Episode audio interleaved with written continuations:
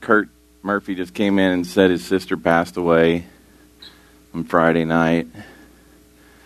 Uh, Nicole Lee texted me, or we texted this morning. Her dad passed away last night at six thirty, and then uh, you all walked in. Uh, I didn't know this family last Sunday, but uh, they lost a a child this week, and I was on the chaplain call on Monday and got to know the Absher family. And they're literally from all over the world. I found out yesterday they came here uh, and did the funeral yesterday for a child. I pretty much held it together until I saw you all walk in. But uh, death is uh, here. I, my sister's best friend is put on a ventilator yesterday, and just watching it. But the the thing that overwhelms me is if uh, death surrounds us. This is the place that you come for life, right here. You came here for life, because uh, we're going to teach the word, and uh, I believe it with all my heart. I believe it with, what we deliver today, uh, that this is true as can be. And so I thank you for being here today. I'm sure there's others that uh, have stuff going on as well. Uh, and not to belittle that or anything else, but um, I trust the Lord knows what it is. I trust the Lord knows what it is. Uh, Luke, would you pray for us? Amen. I, you know, you see me up here a little emotional, but it's it's literally because I grieve with you. We as a body grieve uh, in the loss of the loved ones. That's what, as we as a community do, we're all one, and it hurts. It hurts to see us lose some loved ones. Um, I missed you last week. Last week I was uh, actually traveling with some friends and had a great week. And uh, we were traveling back on Sunday, and Matt was up here, and he had one of the fun passages of the scripture. Sorry, Matt, it just worked out that way. But uh, we began. Uh, actually, for those of you that are guests with us today, what we've been doing for the literally the last couple of years is we went through the Gospels and then we continued on through Acts. And as we've gone through Acts, Paul's written these letters to different churches, and we've gone through the letters as he's as he's written them. And we're in 1 Corinthians. the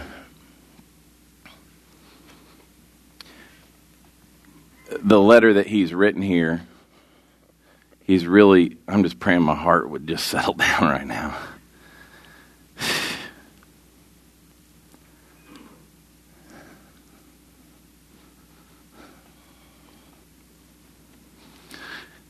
Chapter uh, 7 dealt with a, a, collection of issues surrounding marriage, and then we got into chapters 8 through 10, and he was talking about food, uh, food sacrifices that were made to the idols, and they related to some concerns that were being expressed to him. And then we get to chapters 11 through 14, and he's talking about a series of issues that are bound up directly with as the community gathered and they worshiped in public I have a problem with calling this a worship service because I believe that everything that we do is worship.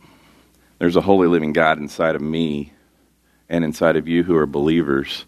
And so every time I take a breath, that's worship.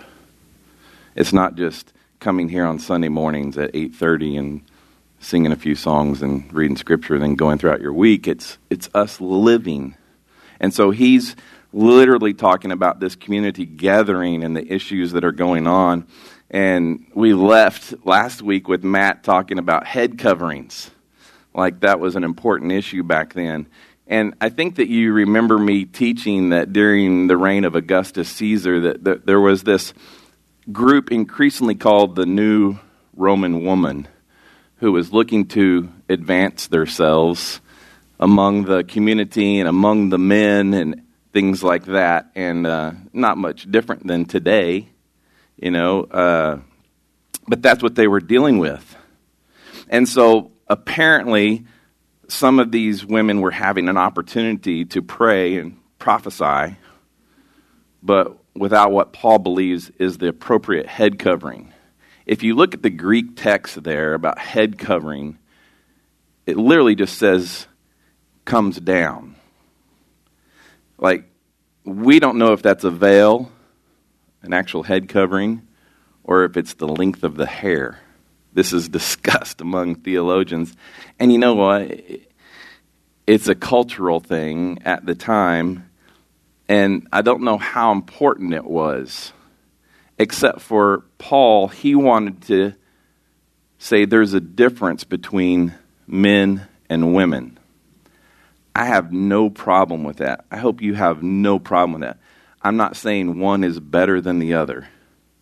I'm not saying that at all, but we were created differently. When I do a wedding, I make note that there's a man standing there, known as the groom, in a tuxedo with a tie and everything on, and there's a woman there that's got a wedding dress on, and I say, Look, you're dressed differently because you were created differently.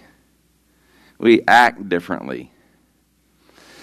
But you see, since the fall happened in Genesis chapter 3, all the way back there, there's been this competition between men and women. It says in Genesis chapter 3, verse 16, this is after sin occurred. He said to the woman, I will intensify your labor pains. You're familiar with that part. That was the penalty for her sin. You will bear, bear children with painful effort. But what about this part? Your desire will be for your husband, yet he will rule over you. It was at that point that competition began between men and women. That the woman wanted to be in the same place as the man, that they wanted to be, not saying equal, but to be able to do the same thing when he's clearly saying, You're created differently. You're both different. And as for the head covering, I again personally believe it was a cultural practice of both men and women showing their fidelity to their relationship with Jesus. It was their way to signify their identification is both different for men and for women. And Paul was explaining this very clearly. This is all what Matt got to deal with last week. And then we get to verse 17. Paul turns to a second issue concerning the, the public worship, and this is what we'll talk about today. Uh, since the beginning of the church, it's really been customary for us to eat together. You thought that was a Southern Baptist thing, but uh, they've been doing that for a long time, that the churches would get together in each other's house and they would provide a meal and that they would eat together and when they would talk about their week. They would grieve together. You guys had meals together, and it that's what they did. They just ate together. It was an opportunity for fellowship. And it was actually an opportunity for, for them, the, the wealthy people, to share with those who were less privileged. That's what it was there for. Verse 17, it says this Now, in giving this instruction, I do not praise you, since you come together not for the better, but for the worse. Remember, he wrote in Romans that there is now no condemnation for those who are in Christ Jesus. He's not condemning them, but he's literally calling them out. He's stating the obvious right here. Sometimes you have to state the obvious to believers. He says, For to begin with, I hear that when you come together as a church, there are divisions among you, and in part, I believe it. Indeed, it is necessary that there be factions among you, so that those who are approved may be recognized among you. When you come together, then, it is not to eat the Lord's Supper. For at the meal, each one eats his own supper. So one person is hungry while another gets drunk. Paul, literally, right here, he's not saying stop having your love feast. He's not saying that. He's saying you need to think about what you're doing. He's literally telling them what to do and what not to do. Again, he's stating the obvious. He said, Don't get drunk when we come together. We've had to say that even here in this room. Don't get drunk when we have a social event here. It's not appropriate. Sometimes you have doesn't mean you stop doing it. Just means you have to state the obvious. Verse 22 it says, "Don't you have homes in which to eat and drink? Or do you despise the church of God and humiliate those who have nothing? What should I say to you? Should I praise you? I do not praise you in this matter." Uh, I think it's interesting that he used the word praise rather than proud. I'm not proud of you because proud is a form of pride. But he's like, I literally cannot give praise for you. There was this divide between the wealthy and the vast majority of the church in Corinth, which was poor.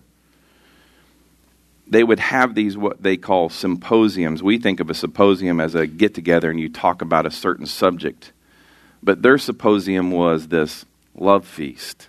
That's what it was. It was a dinner you would take like three long tables and you would put them in the shape of a U, and people would sit on the floor and they would dine together. The servants would come in and serve from inside the table, kind of like uh, those hibachi grills, you know what I'm talking about, that you go to where everybody sits around in a U and they serve you food. This is exactly what was happening at this point.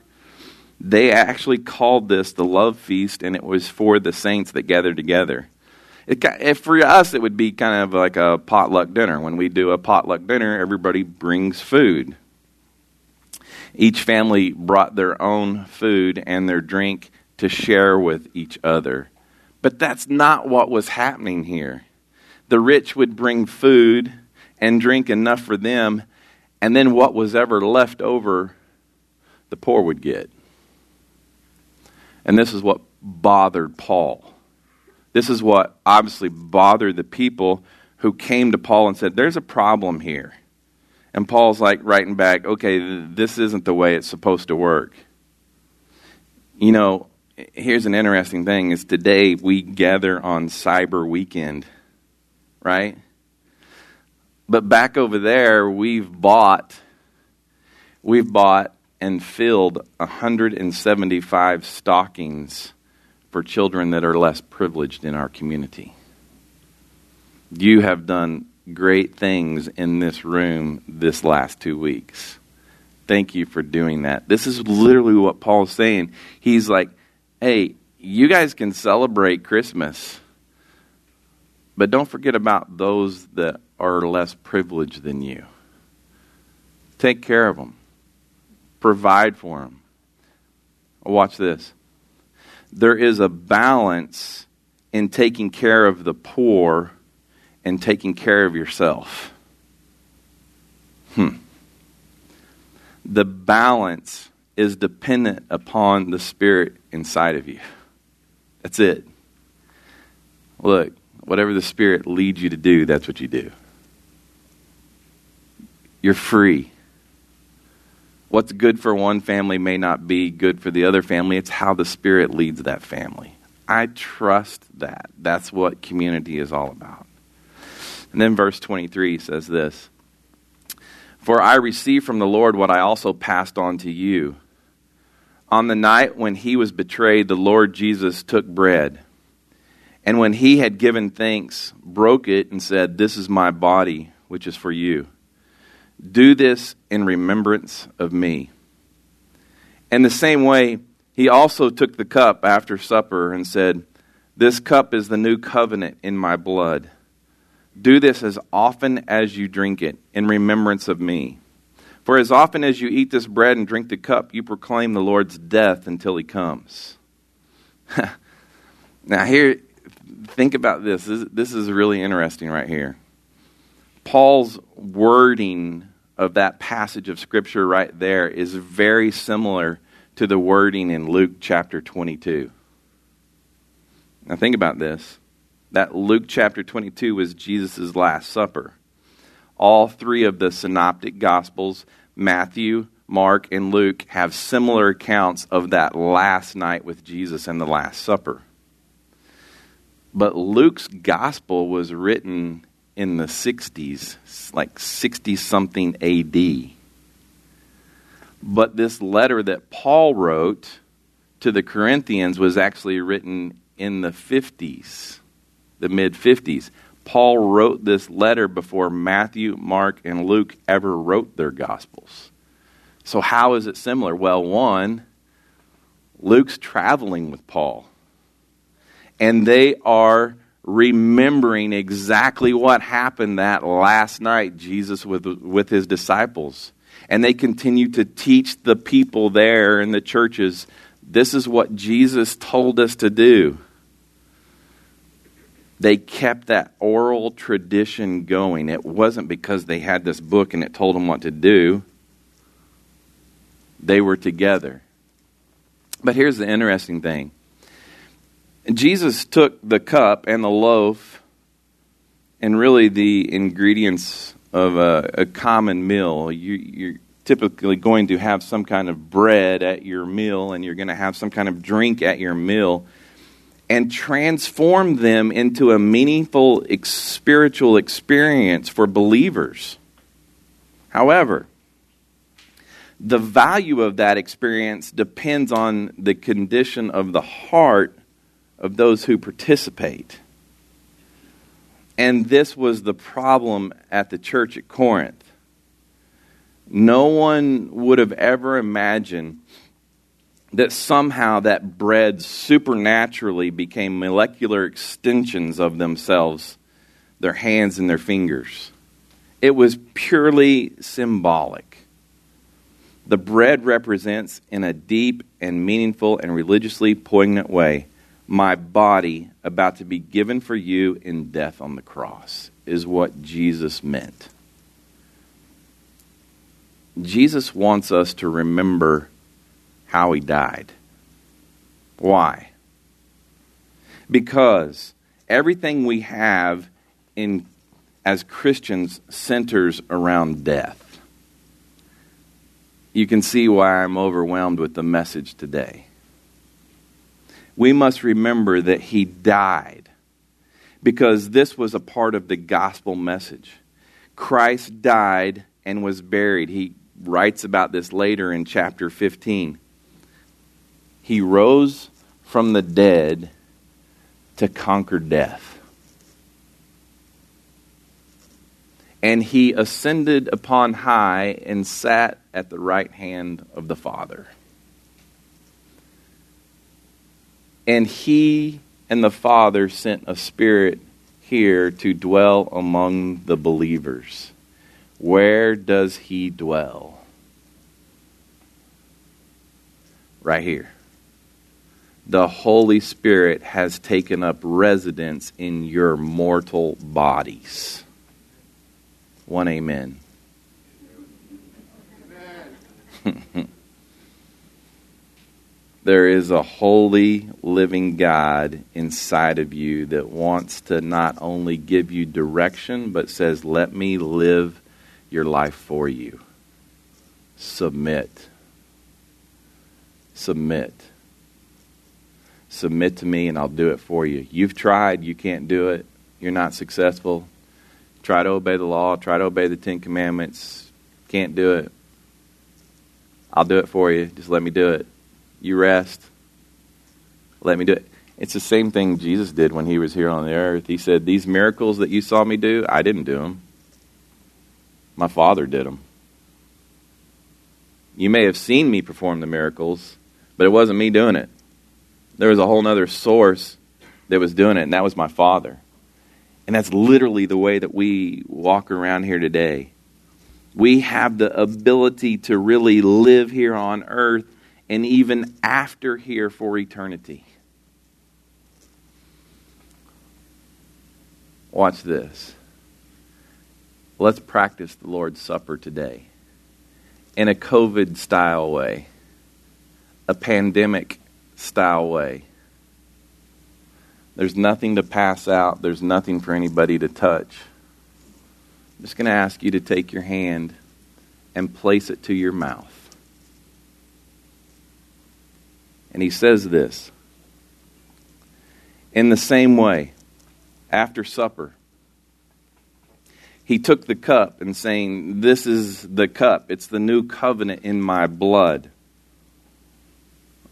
No, the cup and its contents have not suddenly become blood that uh, has become a part of Jesus in you or anything. It's typically symbolization. It's a profound way. Jesus giving of his life, his blood, his death on the cross. And he says, Do this whenever you drink it.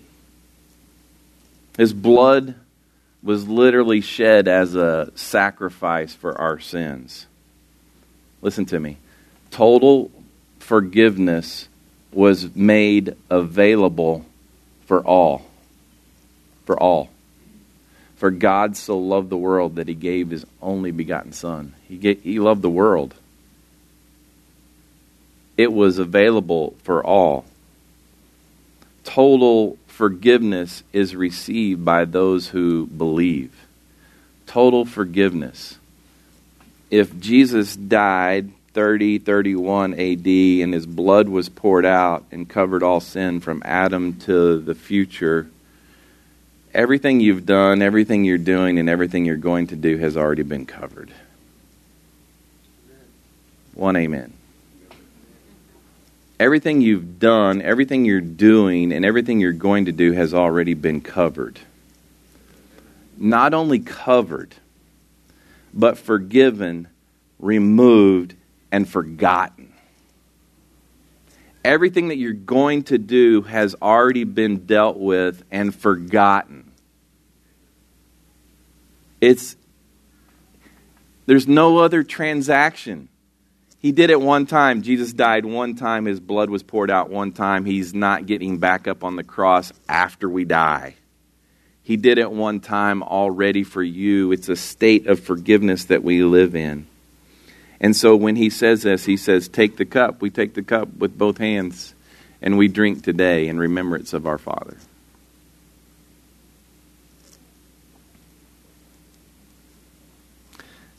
Jesus may not be literally present in the bread or in the cup, but he is present. He is present spiritually right here today.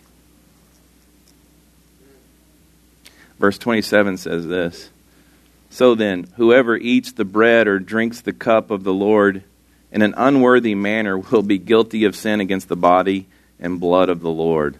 Let a person examine himself in this way. Let him eat the bread and drink from the cup. Oh, that verse is the kicker right there.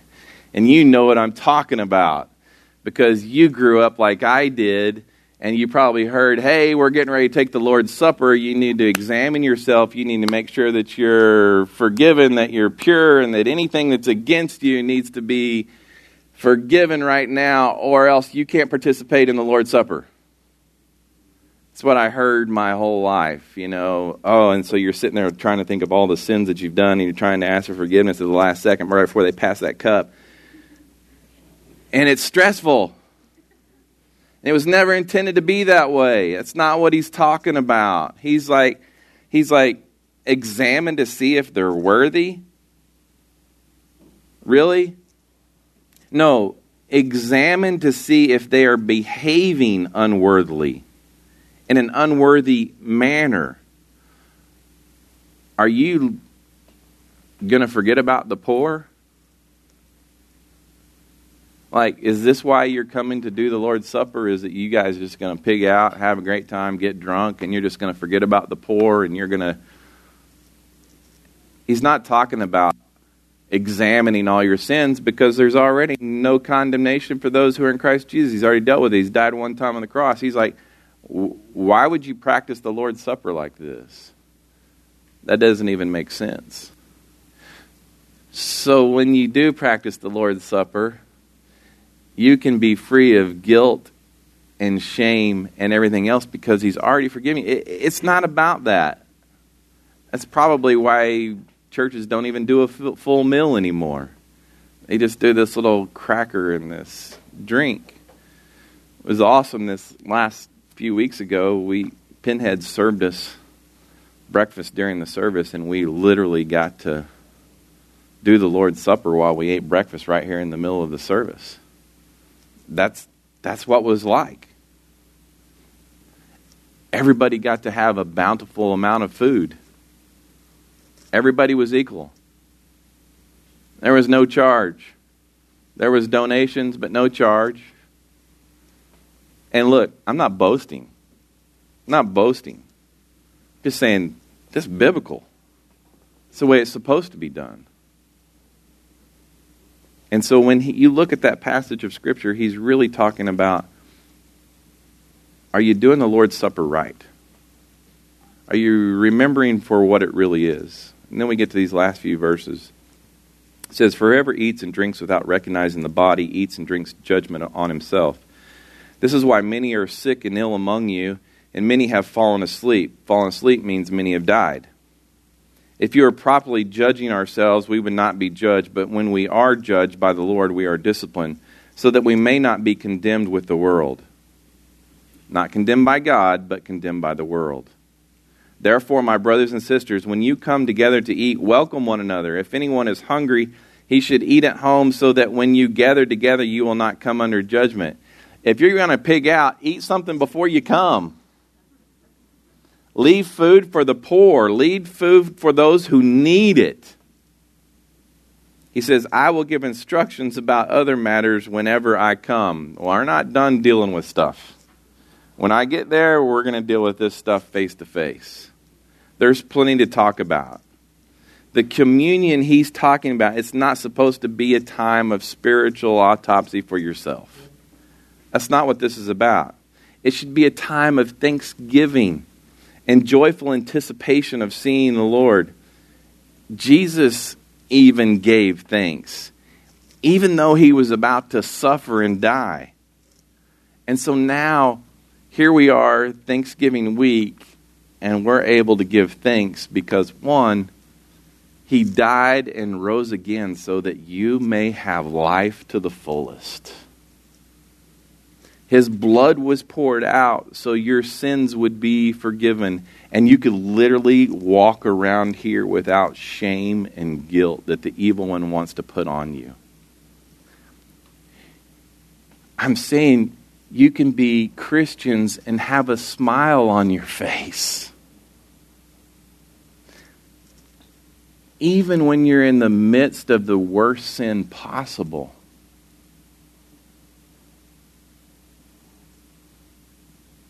You're probably not going to hear that in too many churches. You see, because I believe if you can figure this thing out, what He's done for you, what the sacrifice was, what God sending His only Son to die for us was all about, the desire for you to sin will go away the more you know Him, the more you understand what He did for you, that desire fades. When you truly figure out what Jesus did for us, what we have inside, it changes everything. It changes everything. You come here for life. Sometimes we lose focus. We lose focus, and we need to be reminded by just stating the obvious. Okay, we'll state the obvious when we have to. But remember what it was like when you stepped out of religion for the first time and you figured out what a relationship was like? Remember that? I do. I was underneath my office desk crying like a baby because religion had just destroyed me. And it took me a while, but I came out. I came out, and man, I ain't going back. I'm not going back. It is the difference from just being alive versus living. You, in the midst of our sorrow, in the midst of our grief, in the midst of the chaos of this world, in the midst of death, you can really live right now. You can really live. Yesterday, as we buried Chase, I had the opportunity to share a song with this family. And I'd like to share it with you today. I'm going to have them turn the cameras off. Sorry if you're at home, you don't get to hear this. Uh, but this is the new song by our friends that's not out yet. And uh, I think it pretty much says what we've talked about here today is that you can have life, that you can really live. My friend Chase, who I never got to meet, he's dancing in heaven. Terry's dancing in heaven. Sherry's dancing in heaven, flying. The thing is, we can do that right here right now, today.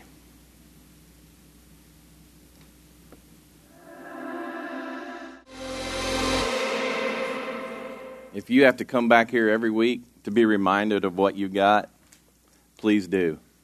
Because we're going to tell you every week what you got right here. Father, I pray for my family. I pray for those who have lost loved ones this week and those that are even dealing with it this next few weeks. I pray that you would bring them peace, that you would bring them comfort. You would just let them know that you're real and that they can have life even in the midst of this grief. They can have a smile on their face. I trust you with my life and their life, and I pray these things in Jesus' name. Amen.